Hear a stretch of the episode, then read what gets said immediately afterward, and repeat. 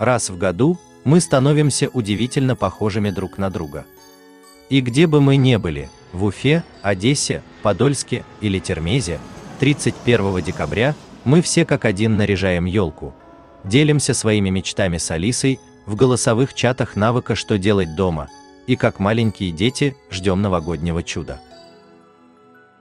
Так, Олеся из Уфы каждый год просит Деда Мороза подарить ей домашнего животного, а именно хомячка.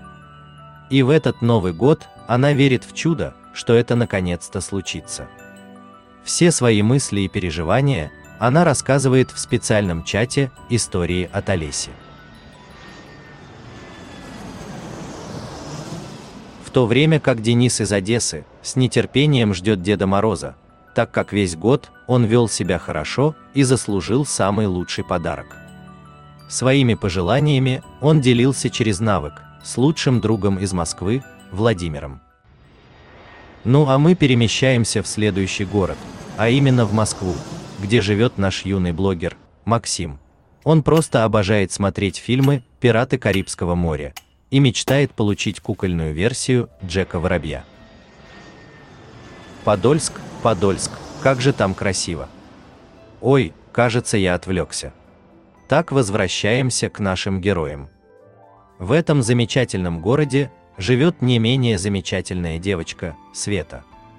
У нее тоже есть свой собственный чат, где она рассказывает истории из своей жизни, мечтая о волшебном подарке под елкой. Точно, я забыл поделиться с вами еще одной мини-историей про мальчика из Одессы.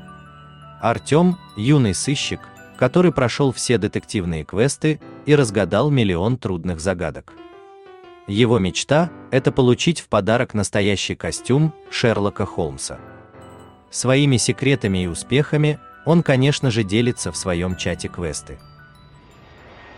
И, наконец, переместимся с вами в последний город, жаркий Термес.